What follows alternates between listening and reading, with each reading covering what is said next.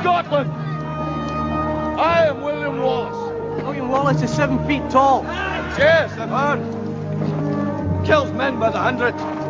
And if he were here, he'd consume the English with fireballs from his eyes and bolts of lightning from his arse.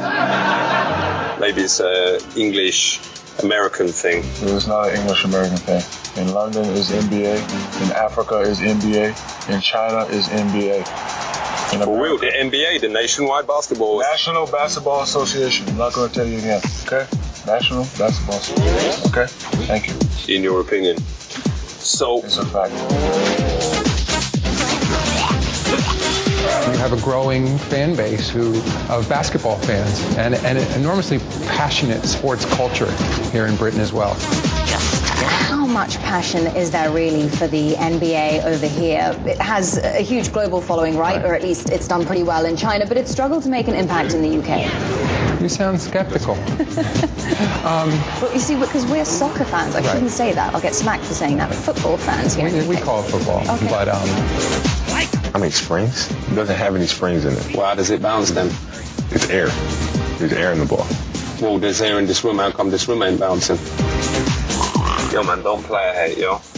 It's because I was from the UK. Hello and welcome to episode 59 of the Double Clutch podcast, giving you the best NBA coverage from a British perspective. And today we are joined by a special guest. But anyway, before we get to the special guest, uh, I've got to introduce my usual co-host. I am, of course, Matthew Wellington. I'm joined today by Matthew Bates. Hello. And we've got Frankie, who seems to have recovered from his night out the other day. Hey, you you said we have a special guest. I- I'm on. I'm on a lot. I'm, I'm special. You're not special. All right. Oh yeah. Carry on. Our special guest today is somebody we've, uh, I think we've all been big fans of for, for a long while as, uh, we're going to get a bit wax lyrical here. But, uh, today we are joined by the man who famously said Braveheart is no Space Jam. It is, of course, Mr. Ethan Sherwood Strauss, regular contributor to CBS Eye on Basketball podcast and columnist for ESPN and the True Hoop blog. Hello, Ethan. Hi, everybody. Uh, how do you guys feel about that Braveheart? It, it seems like a depiction of Scottish history that I'm not familiar with, uh, with the Scots beating the British. I, I don't, I don't think it actually went that way. It's incredibly inaccurate, I think. is I haven't seen it. well, for Yeah, some, It, it's sort of one of those things where it's refuted by just looking at, I don't know, a map. yeah, Just basically. Yeah, yeah, yeah. the Battle of Stirling Bridge is going to not take place at a bridge. Is, is the ma- is the main thing in that film. As someone who studied history for three years at university, that kind of gets on my uh, nerves a little bit. The fact that they had this big battle scene and it wasn't set in the right place and in the right location. But then again, it's one of those gladiator things where you have a cavalry charge through a forest.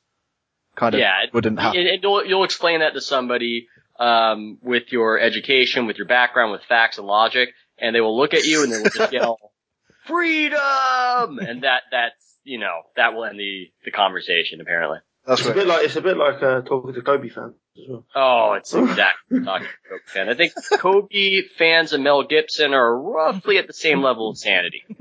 oh dear God. I feel sorry for him. Ah, well. Um, so obviously you've been at Sloan for, well, you were at Sloan over the weekend. Um, so we wanted to kind of talk to you about that a little bit. I know you've been doing other shows this week where you've gone on and on about Sloan, so it's probably getting a little bit boring. But we thought we'd get you to explain what is Sloan and why is it relevant to today's NBA? Because a lot of British people wouldn't have heard of, of the Sports Analytic Conference and it took place in Boston this year. hmm It takes uh, it takes place in Boston every year. It originally took place at MIT. Um, a really I don't know how famous MIT is, but uh, a, a really famous university in the United States that's very much math and science uh, based. Ma- uh, Massachusetts Institute of Technology. Um, and then it moved to a convention center, and that was somewhat of a symbolic move because it used to be about this academic mission of increasing the knowledge of statistics in sports. And what you know what statistics have to teach us about sports. And now it's kind of different. It's more of a trade show where people want to want to sell some sort of gadget that tells you where players are moving or sell some sort of information but they're not willing to give up the give up the goose. They're not willing to give it all up because if the, the paradox of it is this if you believe that information is valuable, if you believe that statistics are valuable, then you're not going to really be talking openly about statistics and their uses anymore because it's currency. If you believe it's valuable, you want to keep it to yourself or you want to sell it to somebody else. So that's what Sloan has become about.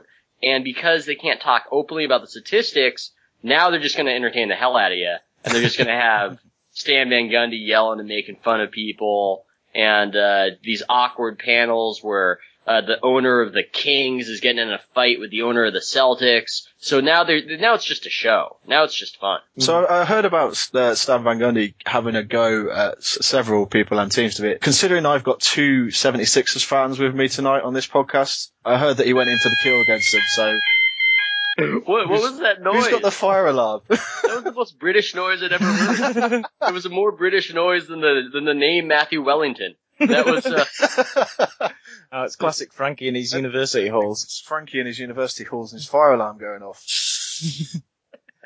oh man, yeah, no, but, but on, on the Stan Van Gundy thing, I believe he called the Sixers a disgrace or what they were doing this season to be a disgrace, and I, I, I kind of wonder if uh, would Sixer fans even object at this point. No. no, not at all. Not at all. We are, we Moving look, we look in the I don't know. In my perspective, we're looking in the long run more than the short term, and we don't mind being a disgrace. I don't mind them being a disgrace for one year as long as there's a brighter future ahead. Yeah, and I, I think that's where, where most people are, and it's the smart thing to do. It's just at a certain juncture, it becomes farcical, and it seems that late in the season, it, it went that way. Before they were kind of competitive, they weren't good, but you had MC Dub, and you know, it, they, they were something of a fun team, and now it, it, it's like they're not even an NBA team, and it's just it's just a different situation entirely in the uh, second half of the season.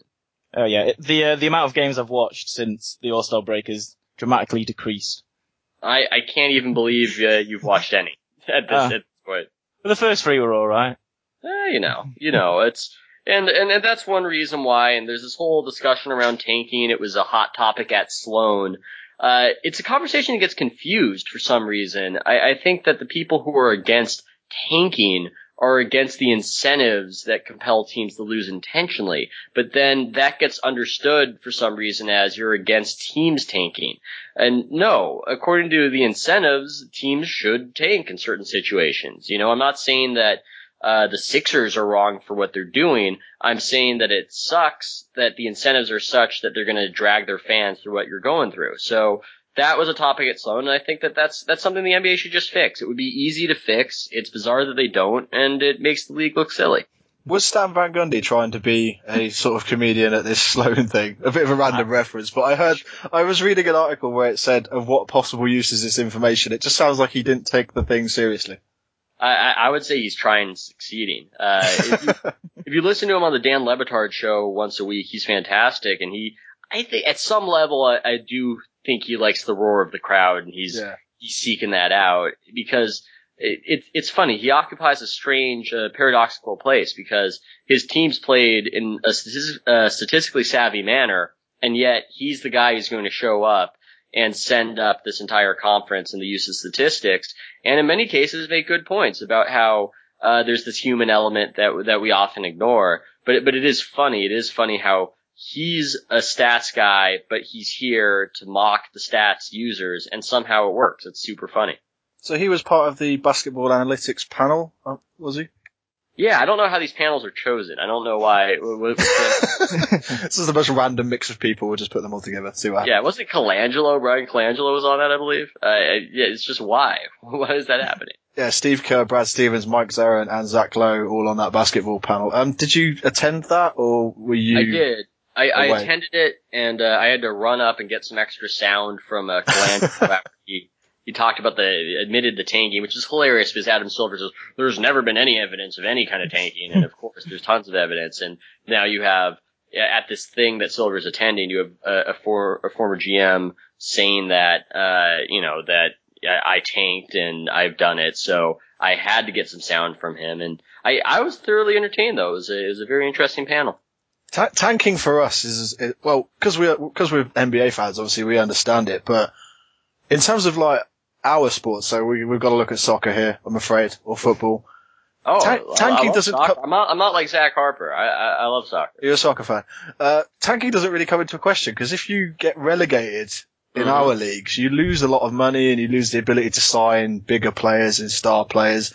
So it's kind of an odd thing, and it's it's amazing how these sports all work. And I think we can learn from the way the American system works with the draft system because our university system over here and college system, etc., is completely different, and we don't seem to nurture our sporting talent, which is why it's a real shame that um, Great British Basketball has lost its funding for the next few years because we're going to get no national funding whatsoever towards Team GB, and it's going to cause a, a bit of a problem when it comes to playing international basketball. So I find it really odd how tanking in the NBA is so different from what we'd expect over here with, with British sports, whether that be rugby, cricket, anything, anything that's got a league over here is all based on winning or relegation and you want to avoid the drop. Whereas in the NBA, it's kind of, you want to get to the bottom so you can get that first round pick, if you get me. Yeah, yeah, and I wish we had that relegation system. I mean, that makes the end of the EPL season so fun. Yeah. We'll, we'll never, we'll never get it. These, these billionaires are not buy teams, uh, for the risk of being relegated. So it's just never going to happen. But it, I, I wish, you know, and that just shows you that tradition is powerful. You know, we had a tradition of doing that. Then the people buying basketball teams would, would not really fight to change it because it would just be accepted. And so that's, that's difficult. That is difficult to change. And, um, I, I, I think that the college system, uh, being involved with the sports system, maybe it does make us better at certain sports, but I prefer what you guys have going on because it's a bit crazy, isn't it, to have university uh, tied to sports. To say that college has anything Yeah. to say to academics is really an insane tradition that we have. It makes no sense whatsoever. I mean, it's totally random. You might as well be saying that, uh, you know, college should have something to do with uh, pet ownership or choose choose anything. You know, um, so I'm, I'm not sure that's the best system either. Um, it just seems like in this case that you have a far superior system as far as the bad teams than what we've got. Yeah, well, I'm a, I'm City fan, so we're sort of, uh, milking relegation at the moment, which isn't much fun, so. At least you're in the Premiership. Yeah, we've been up and down for years. I've kind of kind of grown used to it, to be honest. This is like Frankie is a, an Arsenal fan, so they're kind of permanently rooted in the top eight, which is nice. So I think Well, the NBA know, gives us a nice. Arsenal, it, it was funny. Arsenal fans are so doom and gloom in the Oh. started, before the season started, and it was just, oh, this is going to be the worst thing ever. Then they finally spent a little bit of money on Ozil and uh, reversal of fortune. But man, they were so doom and gloom in the preseason. So who do you follow? Do you, do you support a team?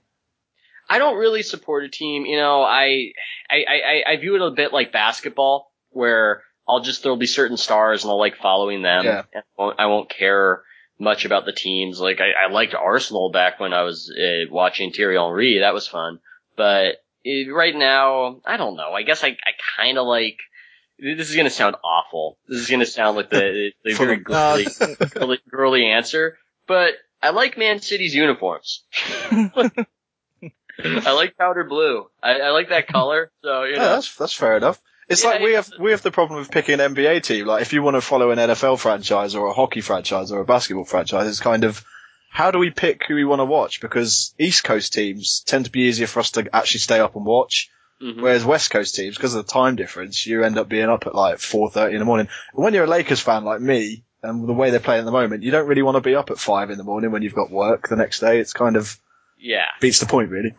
that, that, that's tough, and it's also tough too because uh, so many of the best teams to watch this year are, are in the Western Conference. Um, and you do speak to an interesting issue where I I enjoy, as we call it, soccer, but I have no Yeah. reason to be a fan of whichever team in the Premiership because I've never been to England. So Right.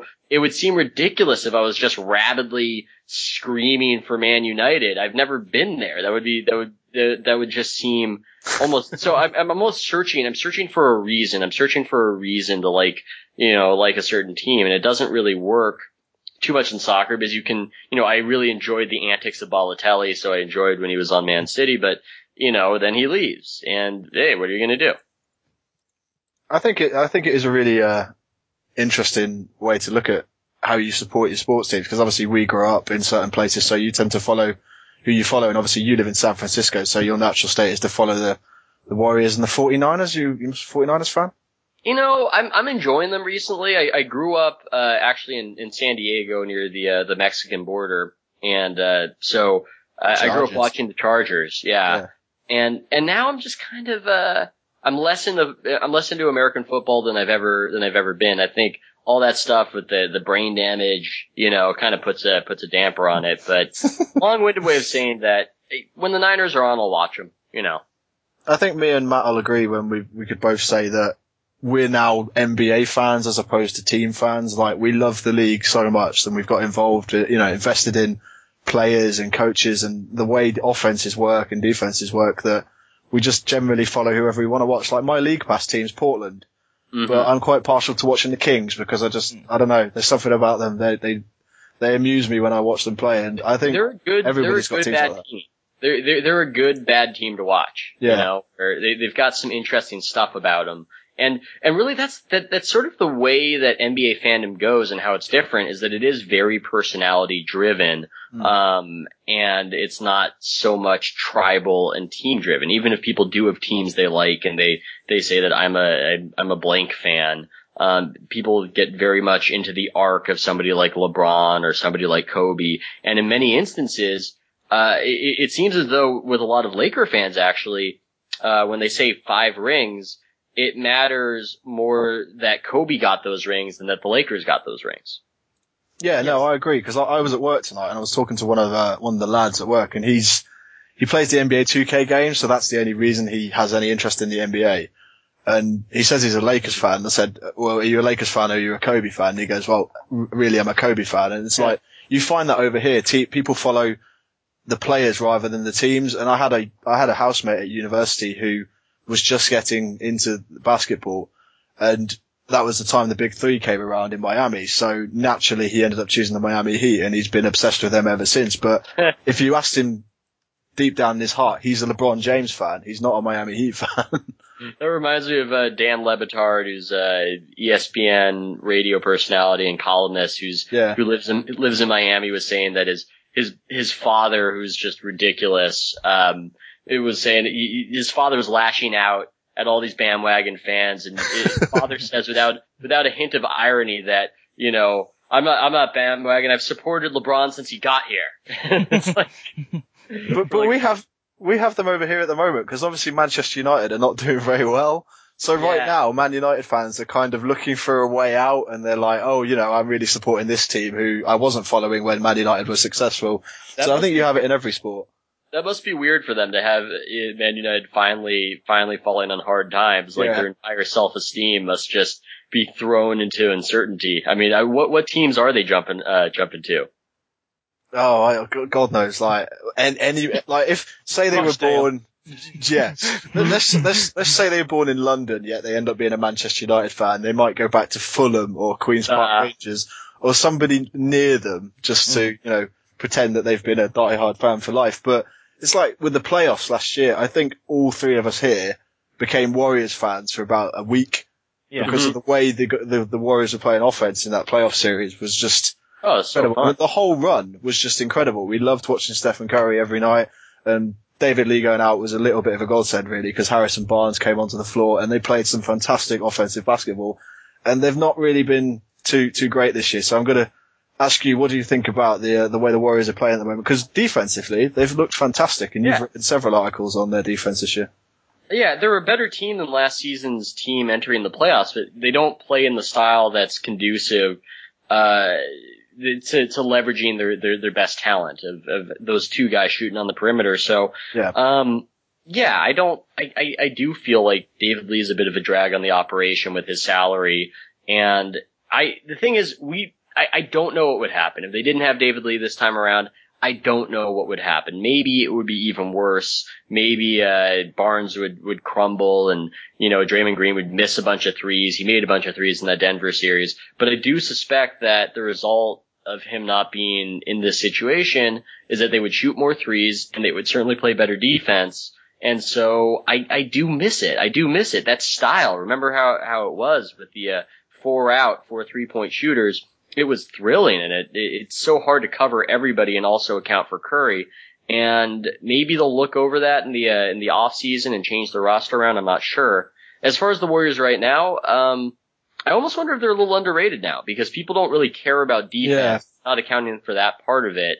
And Steve Blake's looked damn good recently. Uh, he's been, he's been awesome off the bench. So, um, they, they're still likely headed for a first round exit, but the Steve Blake edition has given me more hope. I think that's a really nice asset for you to get because obviously he left the Lakers and I was quite upset when I saw that he'd been traded because I, I, I rate him as a player. He has his, he has his moments, but at the end of the day, he could go off and get you 21 points on one night or, you know, 25 on another. And he, he just depends on what mood he's in. And I think he really helps that Golden State Warriors team because he comes in and fills that void that sort of Jarrett Jack left in the summer. So mm-hmm. it really fills that great gap for them. And a good win last night for the, uh, the Warriors against the Celtics. Yeah, and uh, before that against the Pacers, and w- w- with with Blake, they just badly needed some of the things he does. They they had a dearth of people who could dribble, and though they're defined by shooting, a dearth of people who could shoot. You know, aside from uh, Curry and, and Thompson, they don't really have anybody else who can be trusted to hit an open jump shot. So that's a that that that's kind of ironic where they're defined by the thing they can't do well, but that's the case. And so Blake's just his ability to dribble and make a few plays and also to be a shooting threat, huge for that team. Really fills a void. Do you uh, reckon they? Oops, sorry. Go on, man. I was just going to say that they're sitting sixth in the conference at the moment. Who do you think is probably their best shot that they can get past the first round out of the Thunder, uh, Spurs, Rockets, Lakers? Watching them, which one, which team do you think they'll probably have the best Wait, opportunity did you to say, Did you say Lakers for that fourth I said, team? I meant Clippers. Oh, I'm just used to it. I'm not. I'm not used to saying the Clippers so high and not saying the Lakers. it's tough. Oh, shit. So let's go over that again. It was uh, Spurs, Thunder. You know what? I'm gonna. I'm gonna. I might regret saying this because it might sound a little crazy.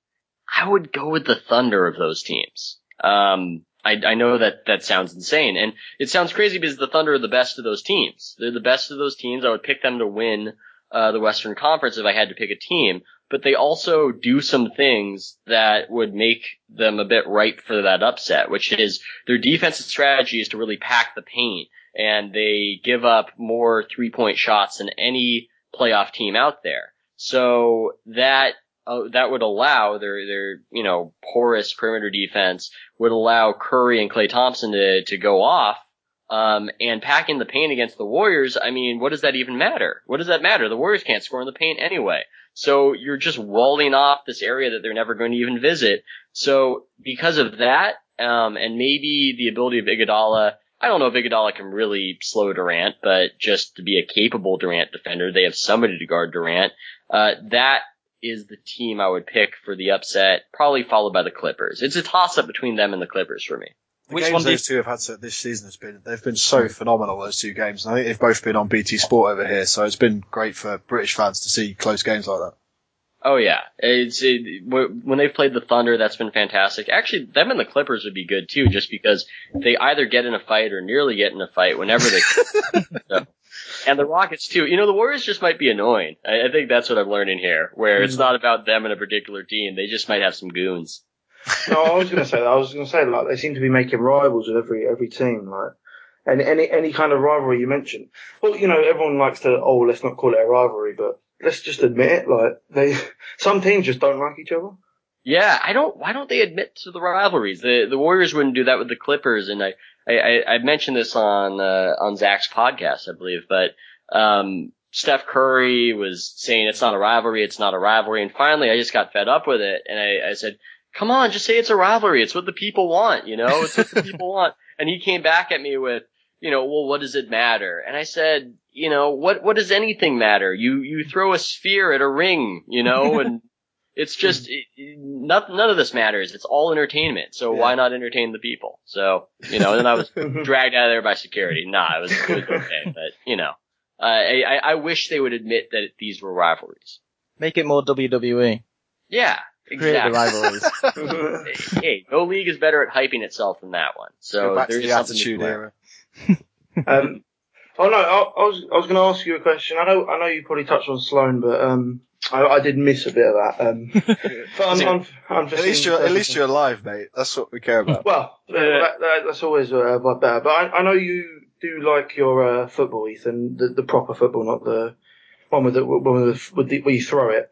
I was going to ask you, um, how how how do you think football? I know it's a bit off topic, but how do you think football can use like analytics better or Sloan? Because th- there's no presence, as far as I know, or from any football teams at, at the conference. So Well, well I, I, it's going to have to be through some sort of tracking data, right? Because we mm. don't have too many statistics to work with. You know, we have shots on goal, we have amount of shots and, and, and accuracy, but it, what they're going to have to do, I believe, is they, they have now with the NBA, what they're working on, I think it's called EPV, where every single play at every single juncture is given a percentage as far as, you know, what the success rate is, and they're breaking down everything. I think that's what's going to have to happen with, uh, with, with football that way. Um, in order to learn anything, you're going to have to know how many steps everybody's taking, how much range this defender, uh, this defensive stopper has, or, you know, or how fast this striker can go. You know, it's, it's mm. going to be stuff like that I, I, believe, and that should improve things. I, I know that there's been some sort of statistical revolution to explain, you know, how good Sturridge has been this season. I've been reading some of that, but I haven't really dug into into that, into uh, mm. you know, into the Sturridge season. Um, but I I think it's going to be camera based. You know, mm. I, it's gonna it's gonna be tracking data based on based on the camera, and that's how we're going to learn more. Yeah, I mean, you you see a lot of like it's starting to come with like you get pass completion and stats like that. And already the reaction of some fans is, oh, we don't want stats, I'll watch the game. And and do you think like, is that is that the way it started with the NBA? I mean, Oh yeah, people, that's yeah, that's so. the resistance, which people are flattering themselves so much to think that they are able to see everything that's happening. I mean, especially with football, where you're, you're not even seeing everybody on the screen at once. You're not seeing mm. all, you know, you're not seeing all 11. So you can't possibly be tracking everything that's happening. So, um, that's the resistance, right? That's the resistance is just watch the game as though it's that simple. I mean, in, in, in basketball, that, that'd be great if you have a photographic memory and you can, you know, and you're watching literally every, all 82 of the games, then yeah, just watch the game is fine. I do think that's better than any stat in all honesty, watching the game is the best stat. But the problem is that the people saying just watch the game are often the people who wouldn't watch the game with that degree of dedication, you know, pausing, going back, just poring over uh, the different play sets and what's working and what's not. So really when they say just watch the game, what they're saying is don't make me think. That's what they're saying. Obviously we'll move back, back to the Warriors, but, um, I saw you wrote about Andre Iguodala, and I mean the the, the national media is almost focused on the fact that it's not. Um, I mean Iguodala's been good, but people seem to think, oh, he's putting up. I, I don't know off the top of my head. I think it's like five points a game or eight points a game, and it's not like the Andre Iguodala we know.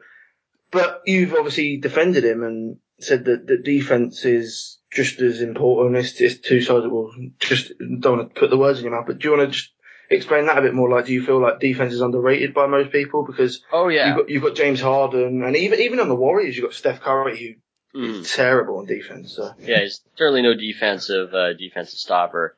Um, yeah, I I mean, well, at least with Curry, I guess a mitigating factor could be that point guard defense might not be as important as wing defense. Um, and generally that's how it goes. The bigger you are, the bigger the impact you can have on defense, which is why Roy Hibbert's the most important defensive player in the league probably because you take up more space because that's what defense is about at some at some basic level is taking up space. But uh, it, it is half the game of basketball and it doesn't get half the attention. We like to focus on scoring combined with how defense is very difficult to pay attention to and you have to look away from the ball. We're all like we're all like cats and dogs. We just see a ball bouncing around like, oh, and we just focus in on that, right? So it's difficult to draw our attention elsewhere. And when you do that for Iguodala, you know, while I, I, I, should say I wish he had been more aggressive on offense, and that would be great, he is having a fantastic season. He is leading the the uh, last I checked, leading the league in plus minus, and you can see why if you if you watch it, where he shadows his man, and when uh, off the ball, he's waving his arms uh, as he's chasing somebody, so you can't even pass the guy the ball.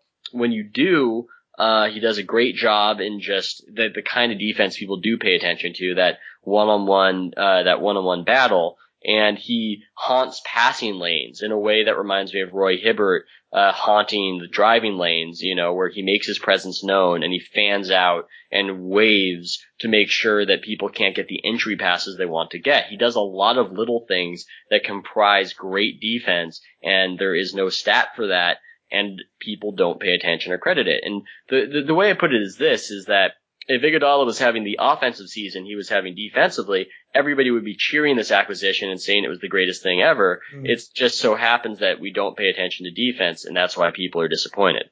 Mm-hmm. Yeah, and yeah, I, I think um, I'll, I'll, buy into a lot of that. Um, but then, and then obviously there's the other side of the argument that uh, maybe offense is a little bit harder. You don't have to be as as I mean, talented? I mean, skilled, or it's more of a, it's more of a workman-like kind of. Well, I, I'll, I'll give you the other side of the argument, which is that a great offensive player might be more valuable than a great hmm. defensive player because defense is more about cooperation and everybody being on the same page, and offense can be offense can be done with just even one supreme athlete. You know, LeBron when he was playing for Cleveland. You know, what was their offense? Their offense in many ways was LeBron is able to get to the rim no matter what, you know? Um, and so that, that might be the argument. It might just be more so that the difference between a great offensive player and an average offensive player is much vaster than the difference between a great defensive player and an average defensive player. Mm, I agree. Iguodala's got this great sort of wide open stance as well when he's standing oh, defending the perimeter. It's just fantastic. Oh yeah, yeah, great observation. Super wide stance makes it very hard to get around him. I don't know if that's just natural or if he's going if he's in pain after the game. I I don't know. I mean, he's in an ice bath in our local advertisements in one of the advertisements. Maybe he's icing those haunches. So, like all in all, you you uh, content with with that acquisition? Yeah, I, I think he's been great for them. Um, mm. and a, a lot, you have to take into consideration that it's not, it's not as though they got him on top of retaining Jack and on top of retaining Landry. He had to compensate for what they lost in that respect. And even though people don't feel this way, they are at least points wise, they're nearly four points better than they were last season. It just doesn't feel that way because so many teams are good in the West and maybe their expectations were beyond where they are, but he's demonstrated his value. He's demonstrated effectively that he's, you know, he contributes more value than Jack and Landry put together. I've got, I've got to ask because it's just, it's just nagging at me, but what, what are your thoughts on uh, the recent run of form from Kent Bazemore since his trade to Los Angeles? Well, I, I, believe that Mike D'Antoni is a better offensive coach than Mark Jackson, and that's combined with Kent Bazemore not having as much, uh, not not having as much fear about losing minutes and, and playing with more space with shooters and a more wide open system. But I can tell you that uh, I, I know that Bazemore's agent was frustrated because he wouldn't play on the court with Steph Curry. He wouldn't play with another playmaker, and he was expected just to be a point guard. And that's not really what he's capable of, and that's in many ways why he fell apart. So, I, you know, I don't think that Bazemore is going to come back to haunt them, but it is, uh, illustrative of perhaps the lack of imagination on offense that the Warriors have been plagued by at points. Who yeah, do you think? Who do you think is going to take over the bench dance antics now that he's gone? The Warriors. Obviously, Speights. Obviously, Marreese. Marreese Speights looks a lot like David West to me. Oh yeah, yeah. He's got a similar sneer. It'd be nice if he was as good as David West. Too bad. Right. Um, should we talk about AI? I know you guys want to talk about Allen Iverson a little bit.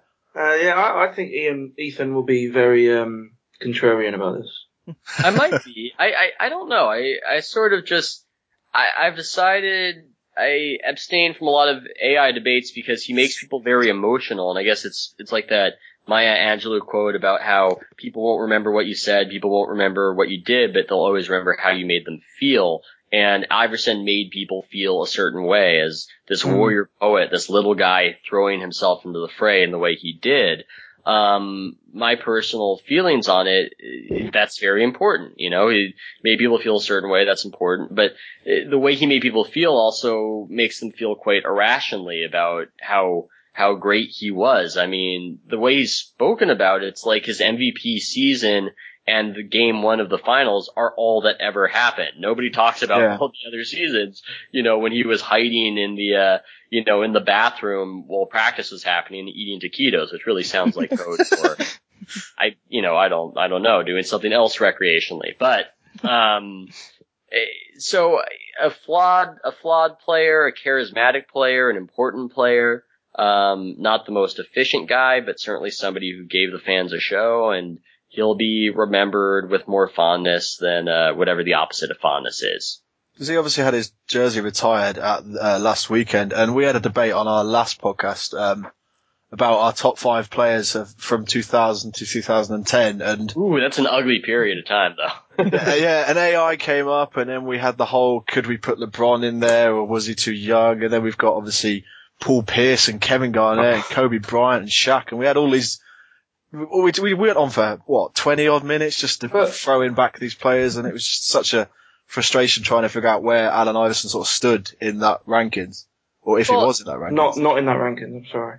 he was for he was for Matt. He wasn't for me. He wasn't for you either. He, he Yeah, wouldn't. was He wouldn't be for me, uh, but I, I, I know. I know that I'm a robot and that I just don't feel the way. I don't feel the way about Iverson that a lot of people feel. But I, I have no problem with somebody else putting him in, in their in their top five. Could you give us a top five off the top Oh, of your head? man. Or is that putting you on the spot? Oh, Ethan with a hot take. Of the two thousands, oh man. Well, I guess Shaq and Duncan. That makes it pretty easy, we right? had them. Yeah, Two for two. Uh, oh man, and I'm, I'm thinking about. it. I'm thinking about.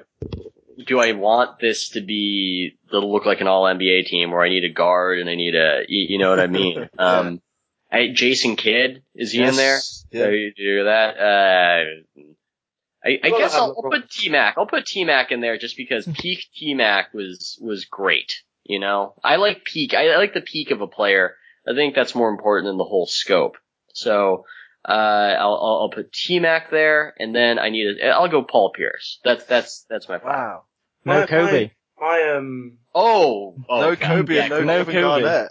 Oh, okay, okay. Let me. Sorry about that. Okay, T Mac or bumps. and I'd, I'd like to know why. This is, I know this is, you've been put on the spot there, but I mean, LeBron, I know he didn't win a title at Cleveland, if we look, people act like he did, didn't do anything and he played hot, he played horribly in Cleveland. Like, this Well, guy let me, was, Let me, let me interrupt you then. Uh, Paul Pierce or bump, LeBron. But, no, I- I'm not, this isn't like, um, a personal attack on you. It's like, generally, like, people think, oh, since he made the switch to Miami, he's been so, he, he was, he was great in Cleveland. He Oh, had, no- he had no one.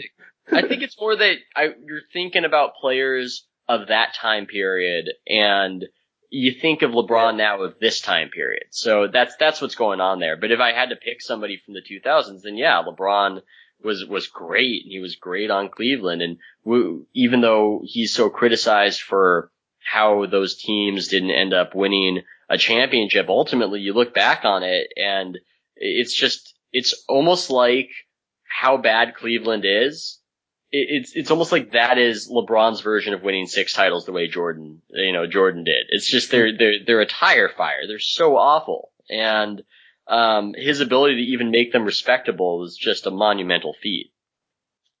Yeah, I, I. It's definitely a hot topic, and we went on for a good 20 odd minutes about it the other day. But I'm glad you managed to answer it in less than five minutes. You make us look quite unprofessional, which is what we Well, like. he- well, Ethan's the pro. It's one of the few times I was concise. So, time to have a little bit of fun. Um, obviously, we've been on and off basketball. We've we've spoken. We've talked about football. We've had fire alarms. We've had all, ki- all kinds of interruptions. Um, but we had a couple of uh, questions from some listeners. So we've sort of picked up five or six here. Um, just going to read you the first one. A little bit random, I must be honest. Um, Sure. Everything from history to music. So I, I know you're a man of culture. So we'll we'll find out how how much you know. But um, if you had to recast Top Gun with current NBA players, who would play the lead roles? So basically, who do you think is the NBA equivalent of Maverick and Goose? Oh man, that's so that's so tough. Um, the- is the idea to have them on the same team? Is that is that is that the Uh, I, idea? d- I don't know. this is just Yeah. questions. I was thinking about it. Was I kind of like the idea of uh, of Tim Duncan and Manu Ginobili. I have no idea why. It's just very arbitrary. He's a European player. We can take that. He's not you. He's not. He's not. He's not. He's Argentinian. He's, he's Argentinian. hey, but he played he played in Italy. It counts. He has he has dual citizenship. We can we can give him that honorary Italian citizenship. Serge Ibaka counts as well. Mm-hmm. It's alright. Luol Deng's British for now. Uh, Just Don't like forget- Ben Gordon. Yeah, exactly. Don't bring his name up. Joel Freeland. I don't think Ben Gordon's played in about five seasons. I, I, I don't actually think he's alive at this point. it's very possible. Oh, uh, aren't someone actually like he's been bought out, hasn't he, by Bobcat? So surely, Yeah, like, he can't sign for a playoff team. Yeah, they they screwed him over. You can't sign with oh, oh, that's. I thought like Miami or something could pick him up. But apparently, you know, people apparently if he's not alive, that's not that bad a thing they get. Just Well- on some barge. Maybe maybe the Thunder get him. He'd still probably do a better job than uh, Fisher. So. It's true. Okay, we've got another one here. Obviously, listeners doing their uh, research. Um, if you could become any historical figure, famous historical figure, who would it be and why? Oh, Otto von Bismarck, clearly. um, Big Germans.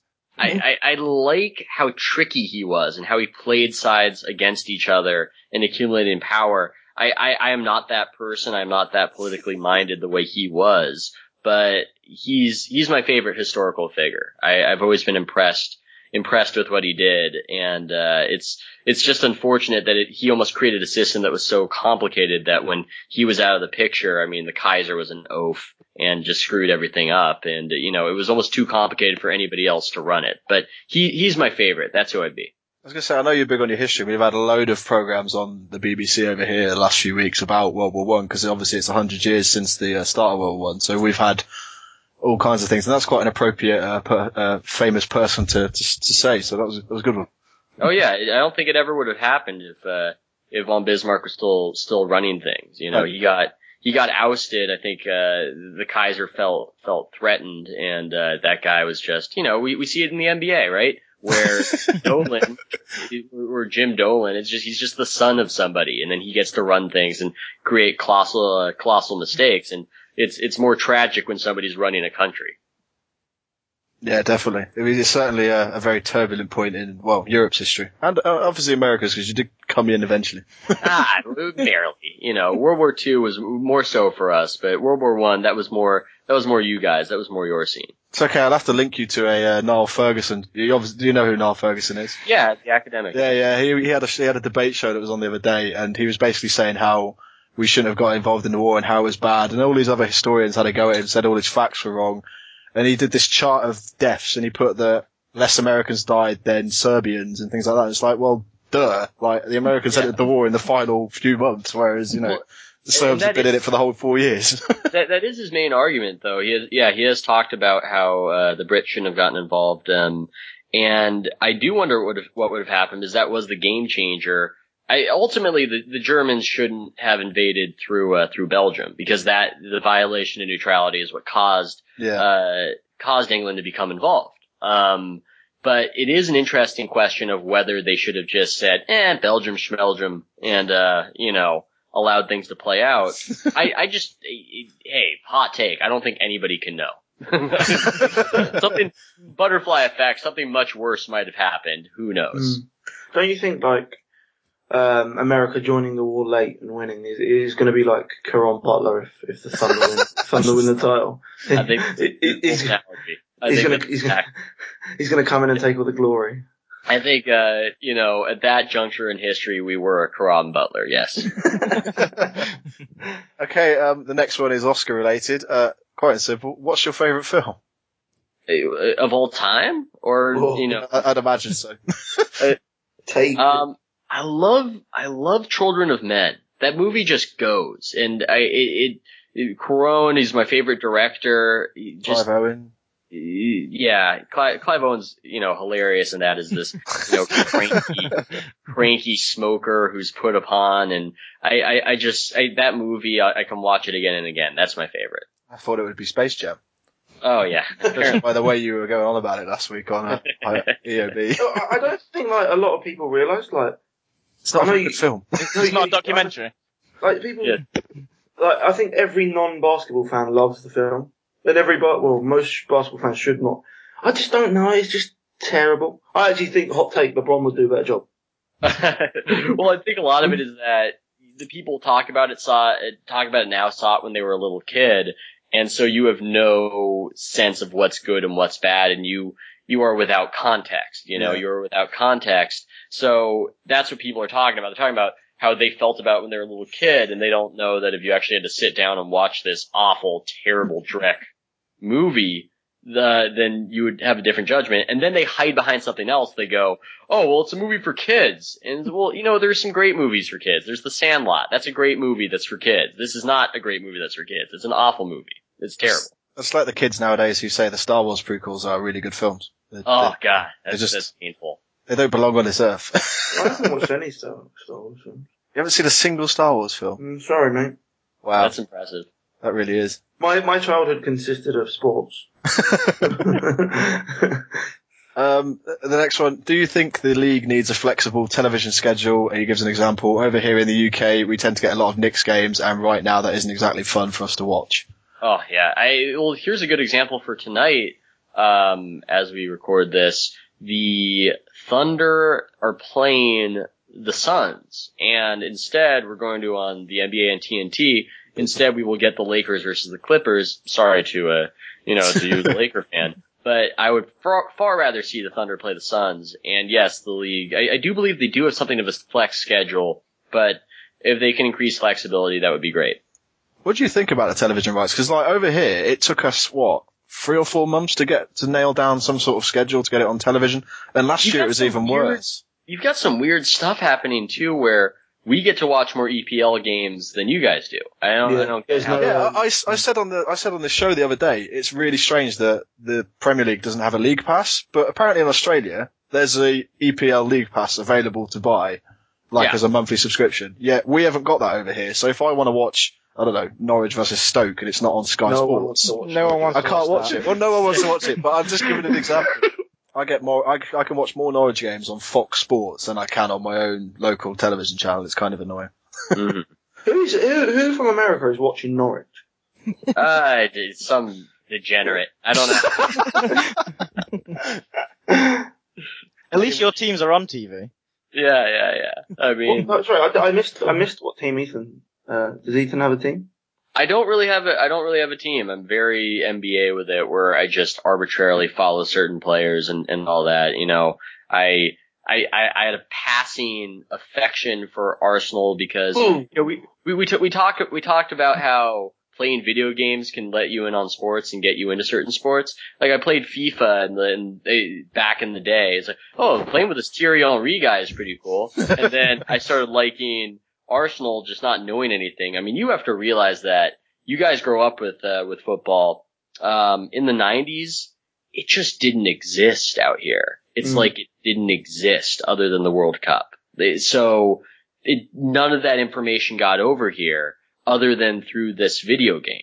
And so now it's so different. Kids here now grow up with it and they know about the EPL and it's going to be so much more popular going forward. But when I was growing up, you just, you couldn't know anything about anything. Mm. But that's a long-winded way of saying I liked Arsenal and all Henry played for them. Now I don't really care and I, I'm sort of a free agent right now.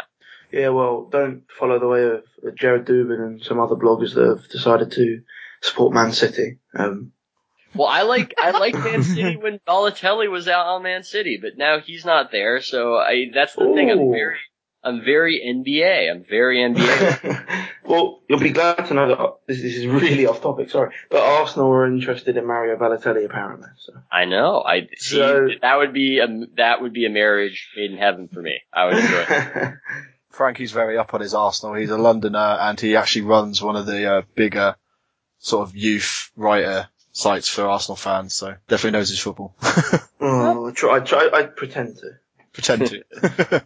um, one last question. If you're in the NBA, what would your pump up song be? Ooh, I guess it would be uh Ante Up um Ah. by MOP. Uh, any any mix, any highlight mix with that song is fantastic. Is that the remix? Just to get it started with Busta Rhymes, or are we going Oh, yeah, straight original? yeah. Oh yeah. I'll go I'll go remix on that. What about you? What about you, Matt? Me? Both? Oh god, the, I, I don't know. Probably like the final f- three or four minutes of Stairway to Heaven by Led Zeppelin. No. uh, Fifty Cent, Life on the Line. ah, I'd have, I think I might go like MOP Cold as Ice. Oh, that's not very good to What, say not- that you're going to be in an NBA game and you're going to go as cold as ice. What about no, the yeah, yeah, but I'm gonna be like like um kill them like like I'm gonna be icy just icy gonna, cool. just gonna kill them. Oh, well. Uh, There's the foreigner version of that song. You could just you could use that one. Uh, I have no idea what you're talking about. No. I'm lost. How old are you, Matt? How old am I? 22, but I have quite a diverse music taste. this is You always a don't sound good thing. 22 at all. See, that's how the accent tricks me. You know, it's just uh, Everyone says I sound like I'm 40, and that's from You English do. people I play over Oh, wow. I, I play over the PlayStation Network, so you know. See, I thought it was more that there's something about I, I hear my colonial overlords and I just think they have more age and wisdom than I do. But uh, but apparently it's it's more of a widespread issue. How, how can you sound old? I don't. You talk about tea a lot, like I was about an hour ago. Yeah, but like in terms of the actual tone of the voice, I what guess is it that makes deeper. someone sound old? deeper, more gruffly? I don't know. Who knows? What, like you've had a hard life or something? Yeah. Giving up on life, yeah. Right. Like you've been watching the Lakers this season, I think. Oh, well, try being a For the Sixers fans. Yeah. Nah, to be fair, I, I think I gave. It was really fun at the start. Like um, Carter-Williams was, was was really playing well, and I, I, I went from hating Spencer Hawes. I think a lot of Sixers fans done this. They they they, they hated him. He, he couldn't play defense. And then, and then, uh, he shot a load of long twos. Then we got this new coach who, who realised that there was actually a three point line.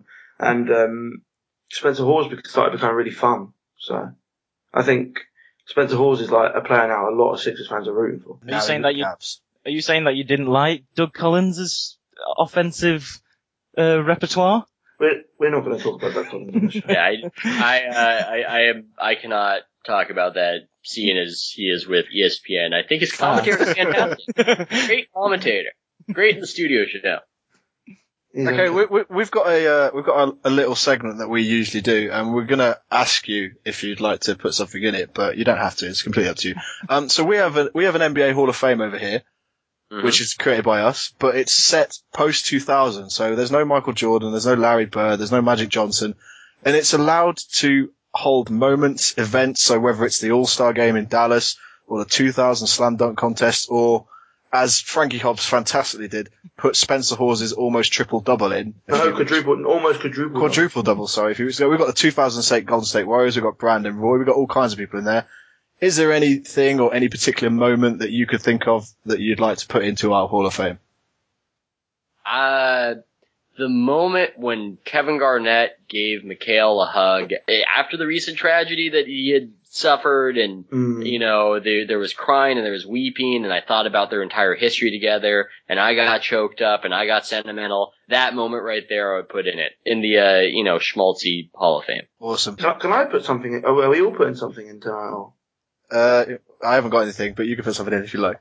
I, I'd like to put in, um, Allen Iverson made in his speech, I want to put in the moment where he shouted out Howard Eskin. I thought that was a,